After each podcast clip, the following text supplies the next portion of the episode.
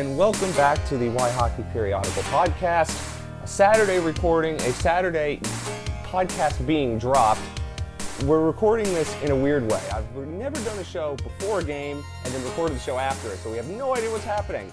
And the game today that you will see before this podcast is being released. But we have an amazing guest to talk about many, many hockey related things I'm very excited about. Alison Lukan of The Athletic. If this um, it was a Why Hockey drinking game, you would have taken a shot by now. Uh, hi, Alison. Welcome to the show.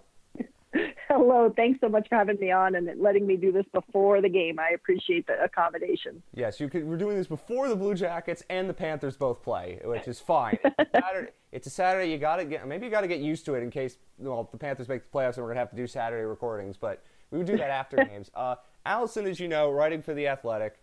I know you're probably like, "You're athletic. Can you get somebody else?" No, we can't because they all write for the Athletic now. But Alison has written some great stuff, mostly about the Blue Jackets, but with the connections between the Blue Jackets and Panthers. She's written some amazing pieces, including on Sergei Bobrovsky. We're going to spend a lot of time talking about that. But before we do that, I always like getting journalistic background, see where people came from to get to where they are. And Alison, who writes some pretty incredible stories about a very interesting team from some very interesting angles. So, Alison, how did you get to where you are now? it's probably one of the more untraditional paths. I actually, uh, my undergraduate degree is in leadership studies, and I was a management and strategic planning consultant in corporate America for many, many years. Um, and just happened to find a way to first start writing about hockey on the side and then just worked really hard to find a way to save up enough money to to give it a shot full time. And um, I'm thankful for that history because it's allowed me to bring some of that into looking at leadership and effective communication and things like that with the team. But uh, that's the long and short of how I got to where I am today. So, in other words, you're doing it the reverse of how it normally happens in journalism. You start in journalism and then you go into leadership or corporate America, and you know, I, I, I still get that story about hey I wrote for uh, about sports for a big paper and now I deliver packages for Amazon. I hate that story for multiple reasons. Not the least of which because I think Amazon has some some many moral issues, but that story gives me the hives and also I've struggled in this business for a while. But enough about that. Your story is very interesting because you write again from a different angle and it's always good to have different angles and particularly hockey journalism, because as you've probably heard, hockey journalism looks the same in many ways, but you write some very interesting stories with some very interesting perspectives, and you cover the Blue Jackets, as some of you probably know. And so you've written about Sergei Bobrovsky. Now, you wrote about this two weeks ago, but this story has stuck in my mind for a while, not just the least of which because here at Why Hockey, we've been trying to say what you've been trying to say in this piece for longer, but we don't have the ability to sound as smart as you do. So when you when you wrote about this piece and you see Sergei Bobrovsky's numbers aren't very good, not just the traditional numbers, but everybody was going, oh, his goals saved above average is minus 11 or something like that. You saw that all the time. And when we watch these games, we go, well, he's not playing well, but he's not being helped by the fact that the Panthers can't really defend. And you think about it more and you go, well, he came from a team that is probably one of the most structured in the league to a team that's playing pond hockey.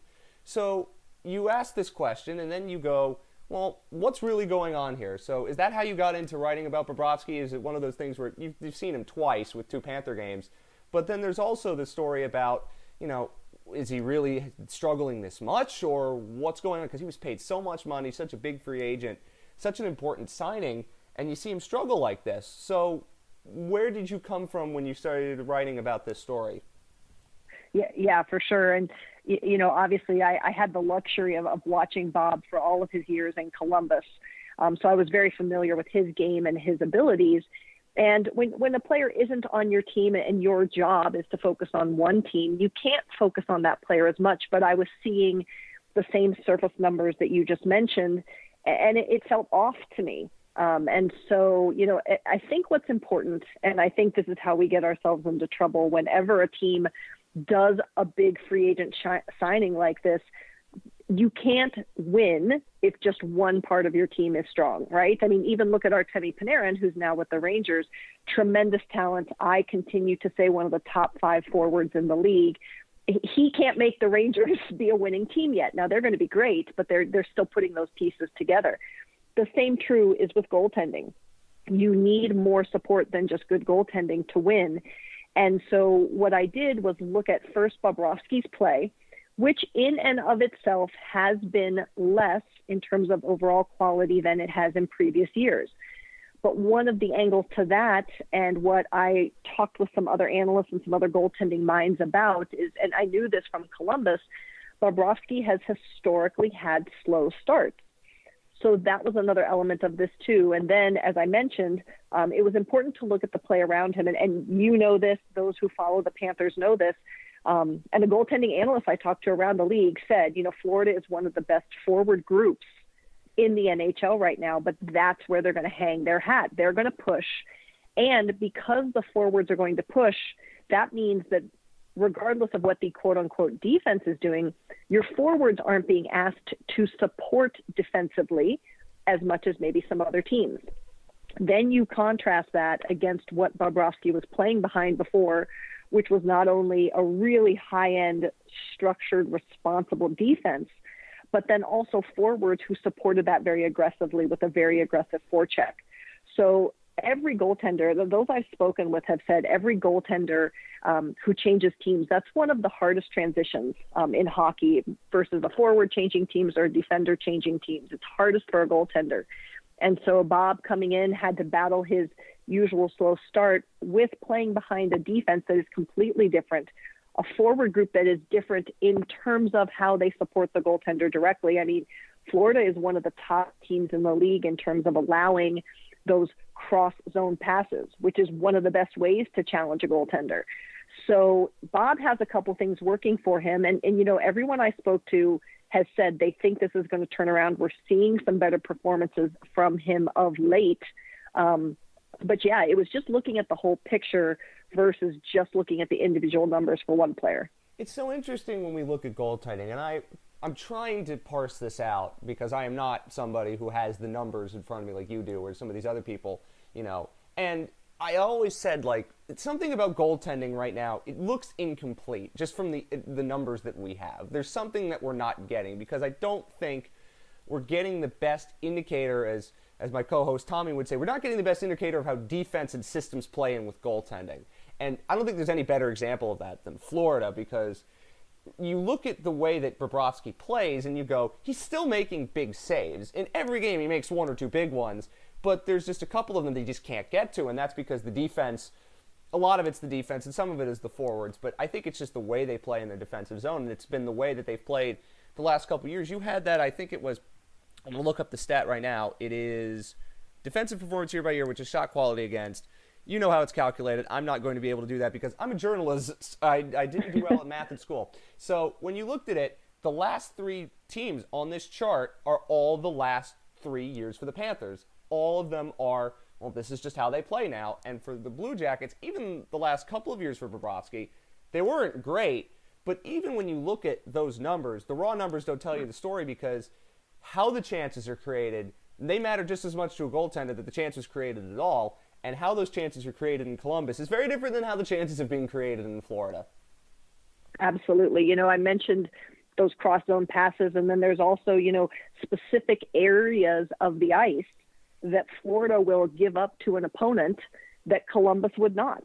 Um, and I think you're spot on when you talk about looking at numbers, and, and I would argue this even with traditional numbers. I mean, it, anyone who is really digging into hockey, there's a player you know that you would argue that their point totals don't say how good they are of a player, right? So even if we go to the most basic stats, goals win games, of course, but when we are talking about evaluating talent, we have to dig deeper. And I think that particularly as new numbers come on, it is incumbent upon us to always look at more than just the numbers and look at numbers across parts of the team to see how they all interconnect because Shot quality against is a defensive responsibility.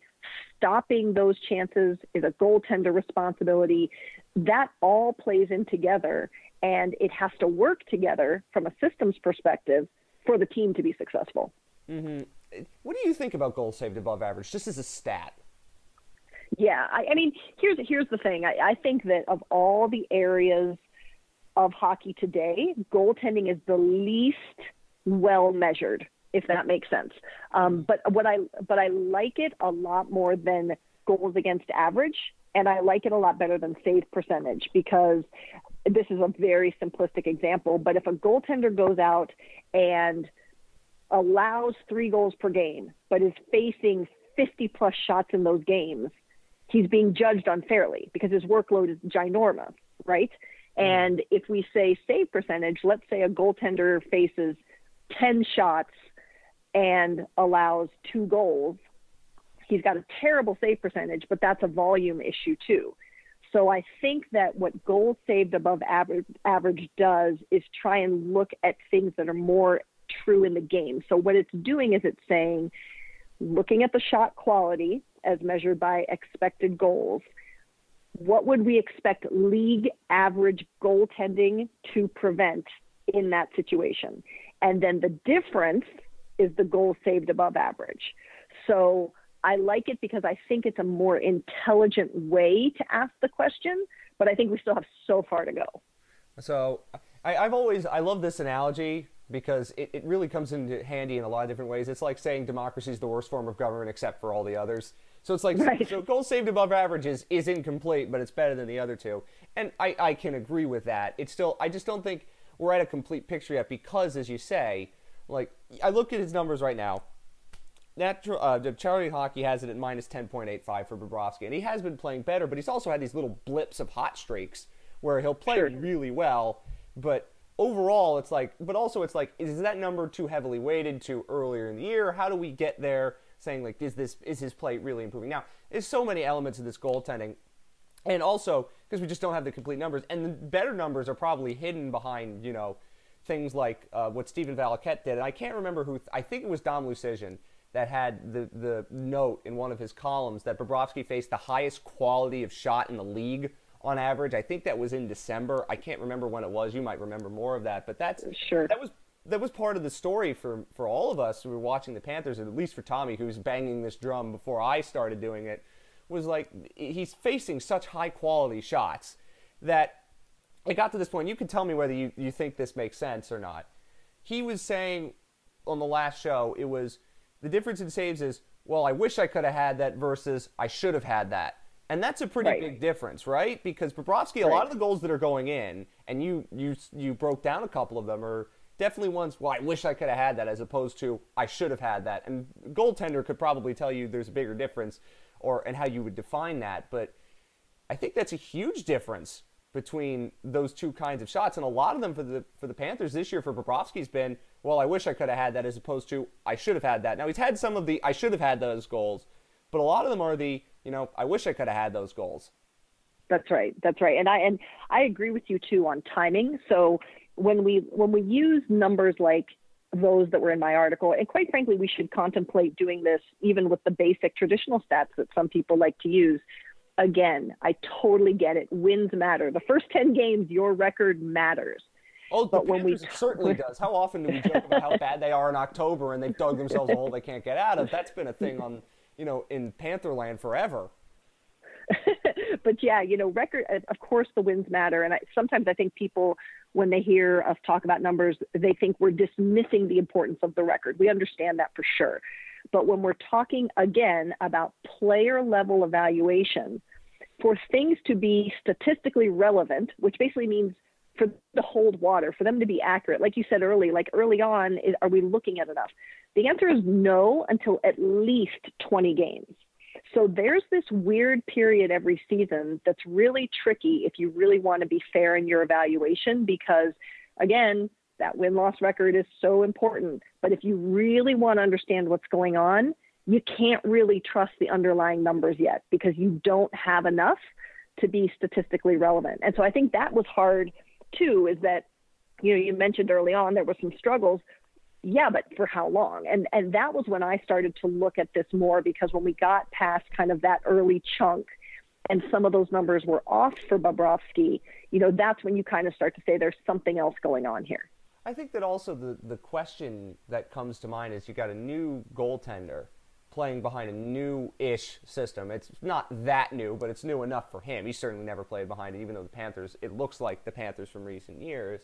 And I think you can make an argument that he's never played behind a system where he's basically playing behind pond hockey. Like, you know what I mean? Right. because sure. every system he's played for, I even before Torts, I don't think the Blue Jackets ever played hockey, or even the Flyers beforehand ever played hockey like the Panthers are playing it this year. Absolutely. And that was exactly the point of, of that chart in my article was to say of all the defenses over the time period that Sergei Bobrovsky has been a starting goaltender, that time range in terms of Florida and Columbus, what's the worst he's seen? And this is the worst he's seen in terms of defensive ability. So yeah, it's a huge struggle for him. And you know, some people I've talked to around the league have said, you know, it, again, it's just a matter of this relationship, this communication building up.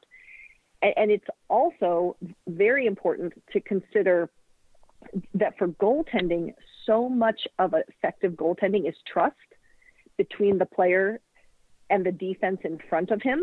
And when you're building through situations like this, sometimes the goaltender can lose some of that trust and that impacts their ability to perform to their potential because what they start doing is overcompensating because they don't yet trust their defense. And and to be clear, that does not mean there's a problem in terms of the relationship. It just means that it's still being built and it means the goaltender says to go back to your example, they say I think I know where this shot is coming from, but I'm not really still 100% sure where this defender is going to go in front of me. So, you know what? I'm going to do something I usually don't do because I think I have to overcompensate and that's when they get burned. So there's some of that going on here too. I think when you look at some of the goals, and even in the, the recent games for the Panthers, and this is two weeks ago now because of the bye weeks, but you look at the goals he's given up, and a lot of them are like, well, he almost gets there, and it looks like he should have saved it, but a lot of it is just like the puck's moving in places, the defense is breaking down, and also I think it comes from the kind of defenseman that Florida has. They have a lot of what we call puck rushers, guys who like to move, play with the puck, and a lot of them, you know, they're not great without it. The Blue Jackets have guys who are good with the puck too, but the thing about Werenski and Jones and even like the Savards and some of the younger guys that they've brought in, they're very responsible without the puck. And the Panthers defensemen, they've only got maybe one or two that are, you'd say, really quality guys without the puck. And that's the, another issue that happens. And so sometimes these guys, if they don't clear the zone the first time, they're chasing shadows. And that yeah, ends up leading yeah. to these long chances, right? And in Columbus, he never really had to deal with that. And so the style of defenseman is also a big thing. And it just looks like, oh, he's playing badly.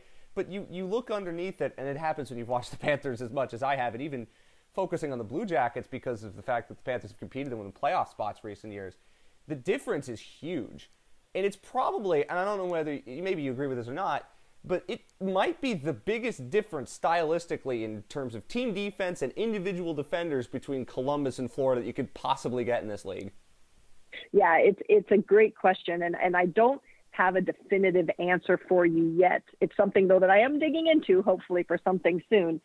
Um, but you know, you, you mentioned even the Blue Jackets top pair, Werenski and Jones are a huge part of the Blue Jackets offense but they also, to your point, play off each other very well. Where if one jumps, the other is usually staying back. And again, remember too, like I talked about, let's say Zach Werenski, who John Tortorella doesn't even call a defenseman anymore, he calls him a rover.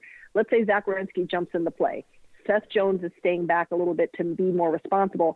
And again, he's, he's supported by a forward group that is going to be mindful defensively and really be trying to run that forecheck. That's how they beat Tampa last year in the playoffs. So yeah, again, the, the, the Florida forwards, they're not asked to do that because they shouldn't. They're so talented. They should be running and gunning, driving for that offense because that's how this team is going to win games. But so now not only do you have some personnel differences defensively, when a defenseman jumps up offensively, which to be clear, I do think is a growing trend in the league, and I'm fully here for it. When that happens, you're placing an even bigger ask on other defenders because there isn't the forward support.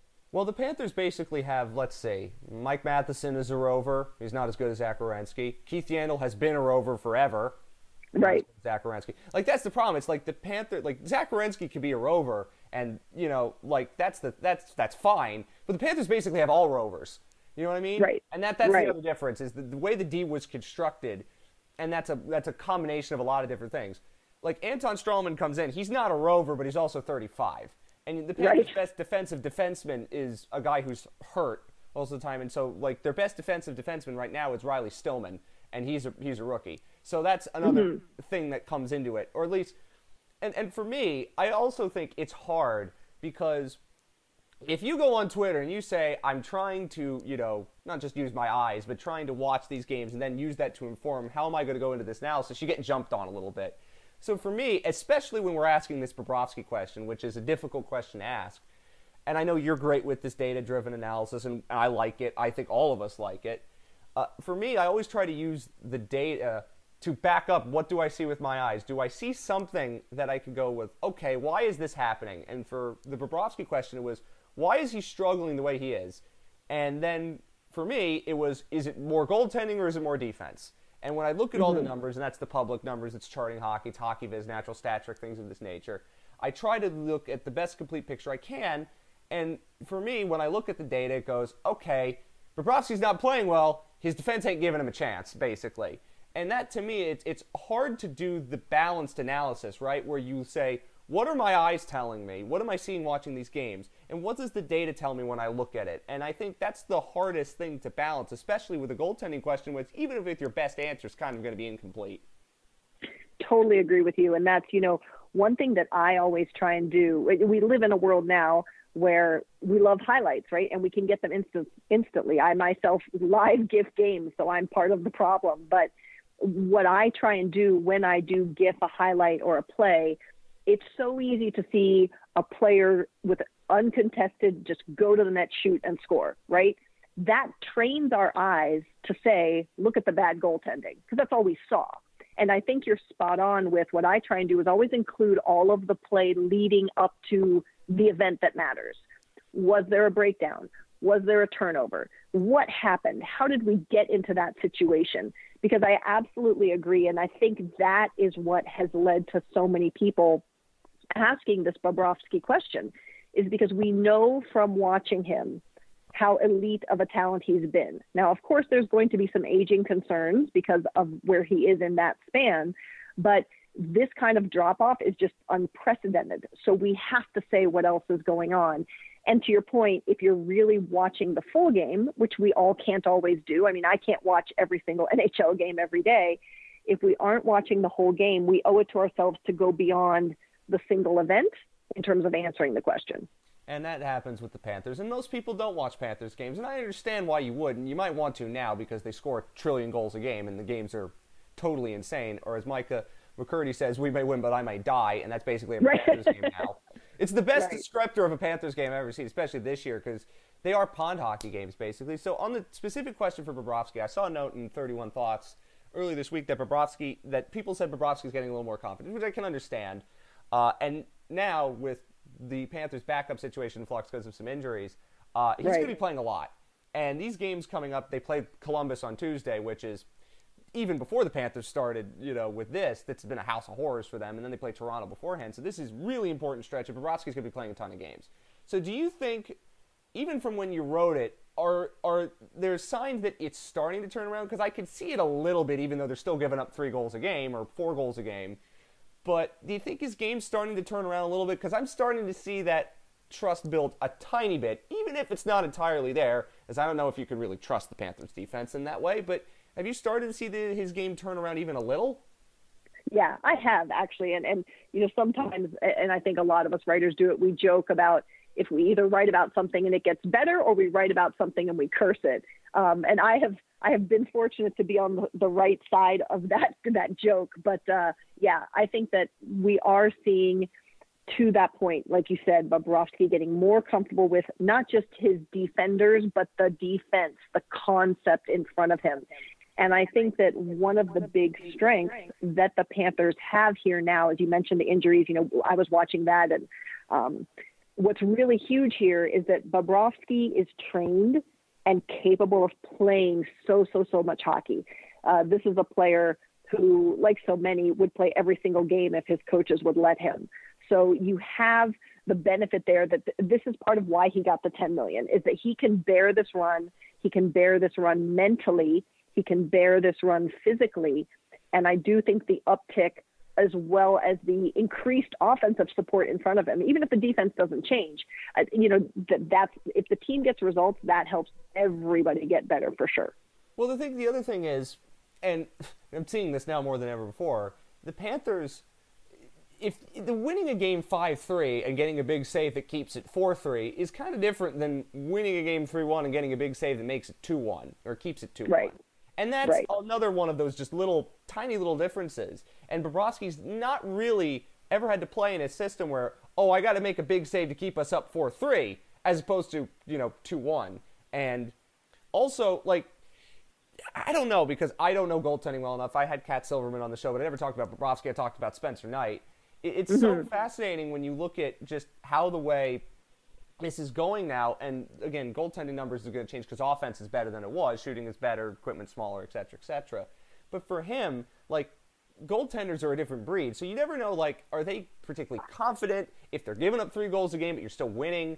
You know, and for Bobrovsky, as I said, because it's so different to how he played before, it's it's it's it's a fascinating question because there is no real good answer. But also, I think the other part of it is if Bobrovsky even remotely ticks up in form and the Panthers continue to score goals, who's beating them? How are you beating the team with the best with the best goal offense in the league with a with a halfway decent Bobrovsky? Because he's been like career worst in many levels, and the Panthers are still 61 points and third in the Atlantic, which is crazy. Right. Right, and you know, and, and you know, it's, it's Cat is is my go-to. She's so brilliant at the position, and so I would defer to her analysis. But, you know, I think this too is where when we talk about bringing in a seasoned goaltender like Sergei Bobrovsky, it's easier for him, I would wager, I don't know for sure, but I would guess for him to make that adjustment that you just described mentally versus a younger guy who's who's been brought up in the prevent every single goal that you can, right? It's harder for mm-hmm. them to, to, to get there. I think that Bobrovsky is definitely one who can make that mental transition. But again, it just takes time. It takes if if if you move, if you've ever moved, if you've ever changed jobs, you know that it takes time to get to your full stride. And I think we're seeing that in just so many of these aspects that we've been breaking down here. Well, instant gratification society, everything has to work immediately, et cetera, et cetera, which makes it impossible. Uh, I want to talk uh, about now the just the overall complexion of the playoff race because there's so many elements of that, and the Blue Jackets play into it, and not just doing this because the Panthers play them again, but because the Columbus story is so fascinating. This playoff race for the East is, is ridiculously stupid.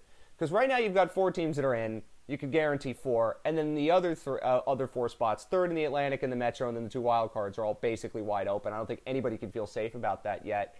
And it's so interesting because you have these styles in contrast. You have Columbus who's winning because not only are they getting hot goaltending from you know Merzlikins and Korpisalo beforehand, but also because uh, their system is just killing everything, and you don't see that in a league where you know Toronto and Florida exist. But then you've got you know the Flyers are involved. You've got Carolina who hasn't really hit their stride. All sorts of things of this nature. Like so, how do you see this race playing out? Because you can look at the probabilities and go, okay, Florida's got a great chance, but I will never trust them until they actually prove to me that they can do it. Then you've got a, a Blue Jackets team that's winning right now I have like the Islander team last year just hooked me because it was like, okay, there's no way this could happen again. And now Columbus is coming around and kind of doing the same thing, just with quote unquote inferior goaltending. And the East playoff race is so stupid because of that. And again, last year the cutoff was 98. The year before was 97 or something like that. If we could see that again. Yeah, yeah, it's it's crazy, and I think you know it's it's easy for me to say this. I'm sure for fans, it's like you said, it's it's torture in many ways. But this is just going to be so exciting to watch and how lucky we are to all of us who are following Eastern teams have meaningful hockey to watch down the stretch. I mean, Columbus certainly knows when that what it was like when that didn't exist after the All-Star break.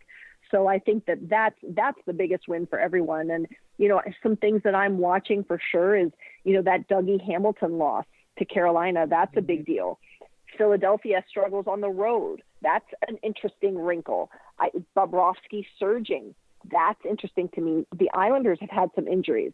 Pittsburgh has just been able to maintain, and Washington is Washington. Boston is Boston. Tampa's doing things a little differently this year. I think that this is going to be a very, very hard fight. And, the most I can hope for is that everyone stays in it till the end because it, it's just exciting. But I think you're right. There's so many different types of teams here, so many different styles that uh, I, I would be it would be irresponsible for me to even project who gets in at this point. Well, I want to ask about the Blue Jackets because you watch them play now and you go, okay, there's no way this is going to continue. Because last year, okay, they had Panarin, they had Bobrovsky, they, they had Duchene, and they had all these players, and you go like, okay, this is a really good team. And they just they happened to get in at the wrong spot, but then they ended up beating the best regular season team in modern hockey. You know, like that. But then everybody goes this year, okay, goaltending. How are you going to win with that goaltending? How are you going to win? And then they have all these injuries. You're going, okay, how is this going to work? other than on New Year's Eve, the Panthers getting shut out, almost shut out by Merzlikins, that's just a Panthers thing. I knew that was going to happen. But then after that, you watch them, you just they march off these wins. The system changes, and it's why I think John Tortorella is coach of the year, or at least he might be second to Mike Sullivan, because it's not just oh the goaltending's getting better; it's the system's allowing the goaltending to be better. And in a league that's so wide open that so many teams are playing some version of pond hockey, the Blue Jackets are killing everything. There's no you don't get chances against them and that is it's in a league like that. It's it's amazing to see. I mean, the Islanders did it last year, but the Blue Jackets are doing it with arguably less than that Islanders team had, which I think to me is crazy. And if the Blue Jackets make the playoffs, it wouldn't be like cause everybody every year there's a shocking team that makes the playoffs, but it would be one of the most surprising things I think we've seen in a long time. Because how do you go losing all those key players and then losing all of your key players you still have through injury throughout the entire year and still making it?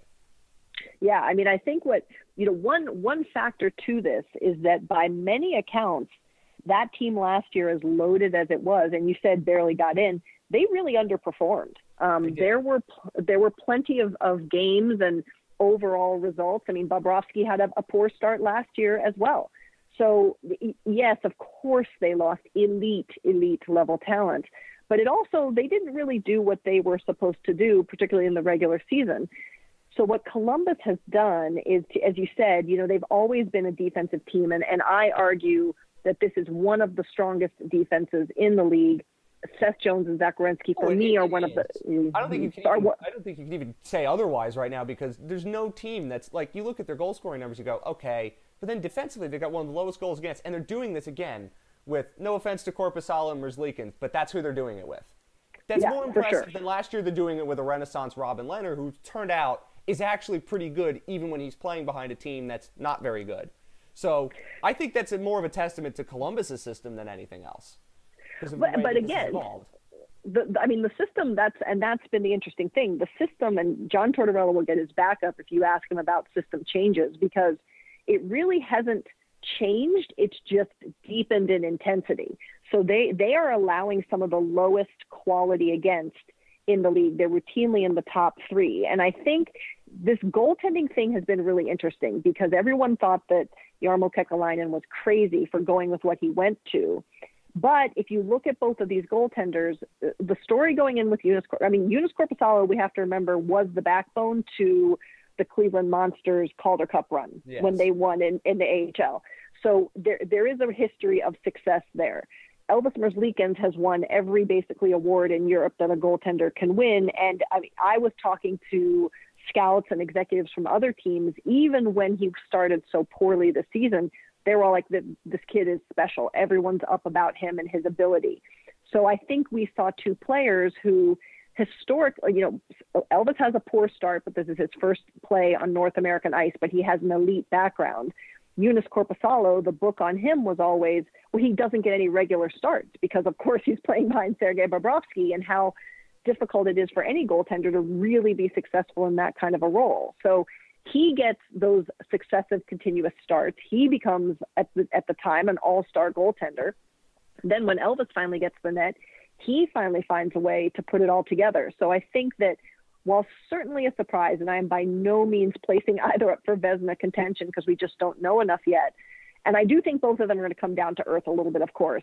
But I think that what we're seeing is just like any organization, when they know something about an unheralded player that the rest of the league doesn't, uh, we're seeing maybe some guys showing a little bit more what they could do than what others thought they could have based on just past.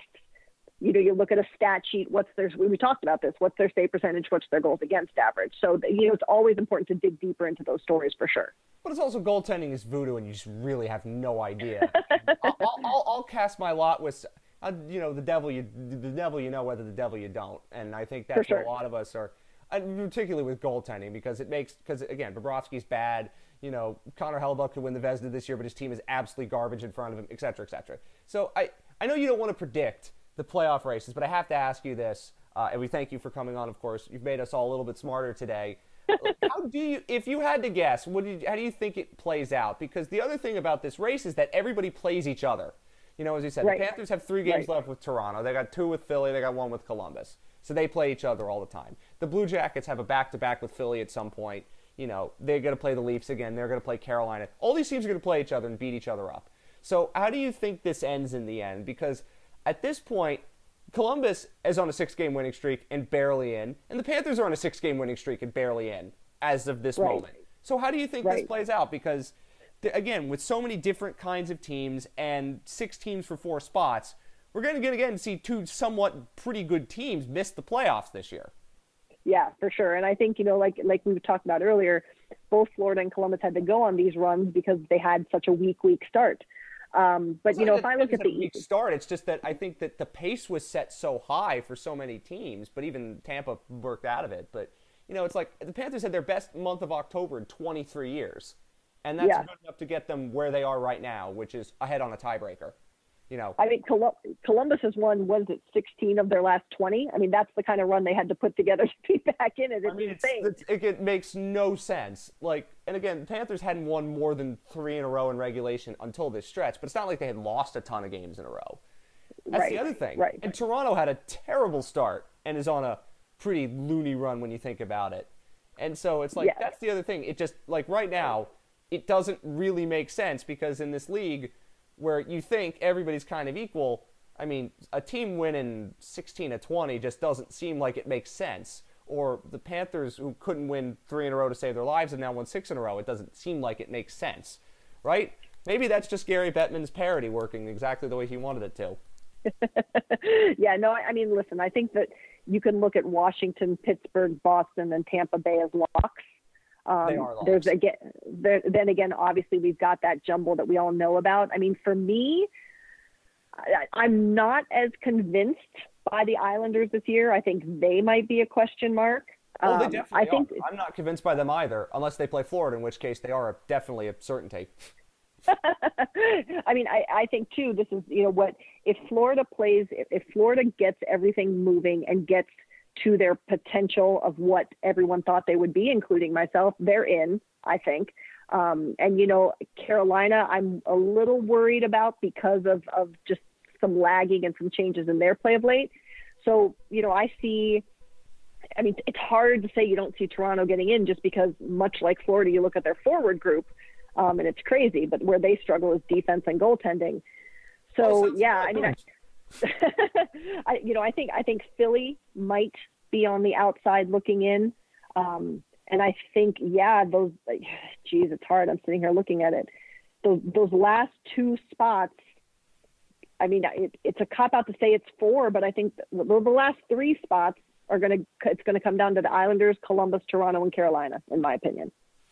I, I can see that. I, I can see that. But again, like this could change. Like the Panthers play Toronto and Columbus back to back, and it's why sure. I kept telling people you, you can't.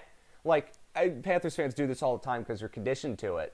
You you watch the scoreboard a lot, and you go like, because a couple years ago, all the Panthers needed the Devils to do was screw up once, and they never screwed up once. You know, like Right, right. I kept telling them like, don't don't root for these other teams to screw up. They're not going to screw up. You have to win these games by yourself, and that that's the other thing is it's just like. But also, I think it comes in with like the West and the race to get into the West is just a tire fire.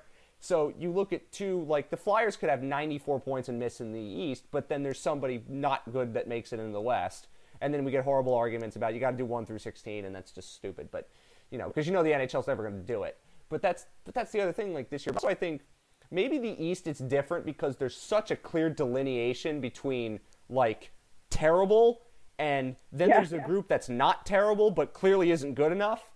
So Right. there's a lot more starker delineation in the East than we've seen in recent years. Even though the playoff cutoff in the East is really high, the bubble has been bigger in the East, I think, than it's been recently. But this year, it's like you know that six teams for four spots. These are six legitimately good teams, and the rest of the teams that are behind them are they're, they're cooked. You know, we haven't usually seen that in February. That's more like what you see in the West. For sure, for sure. Yeah, it's. I mean, it's crazy that you know Columbus was in the West um, from the time they came into the league to the last lockout. All they wanted to be was in the East, and now they got their wish, and it's never been tougher competition. I know, and it's, it's just it's it's strange how that always works out. Alison, most people already have found your work, but in case people haven't, where can they find it? Yep, you can find me um, at The Athletic. Uh, you can follow me there as an author, or you can follow on the Columbus Blue Jackets page. And on Twitter, I am at Alison L. That's pretty simple. That's it. I'll take it. That'll work for us. Thank you, Alison. You've made us all a little bit smarter today. I hope the Panthers beat the Blue Jackets on Tuesday, but knowing that that's not going to happen, well, I get enough torture from watching teams in Columbus beat teams I like, and that's Ohio State related things, but not in basketball. But that's in, that's in football. I'm glad I don't have to deal with that until next October or November, whatever Maryland plays Ohio State. That's just I'm just gonna take the day off, and those things happen. Uh, but thankfully, that doesn't happen in basketball because I'm watching Ohio State basketball right now in the meat grinder of the big. If if you haven't been following college basketball this season, the Big Ten is stupid. I've done that. I do that also for a living, so don't do that if you don't have to. Don't put yourself through that. But anyway, thank you, Alison. You've been incredibly great. We will talk soon. Thanks so much for having me. I appreciate it.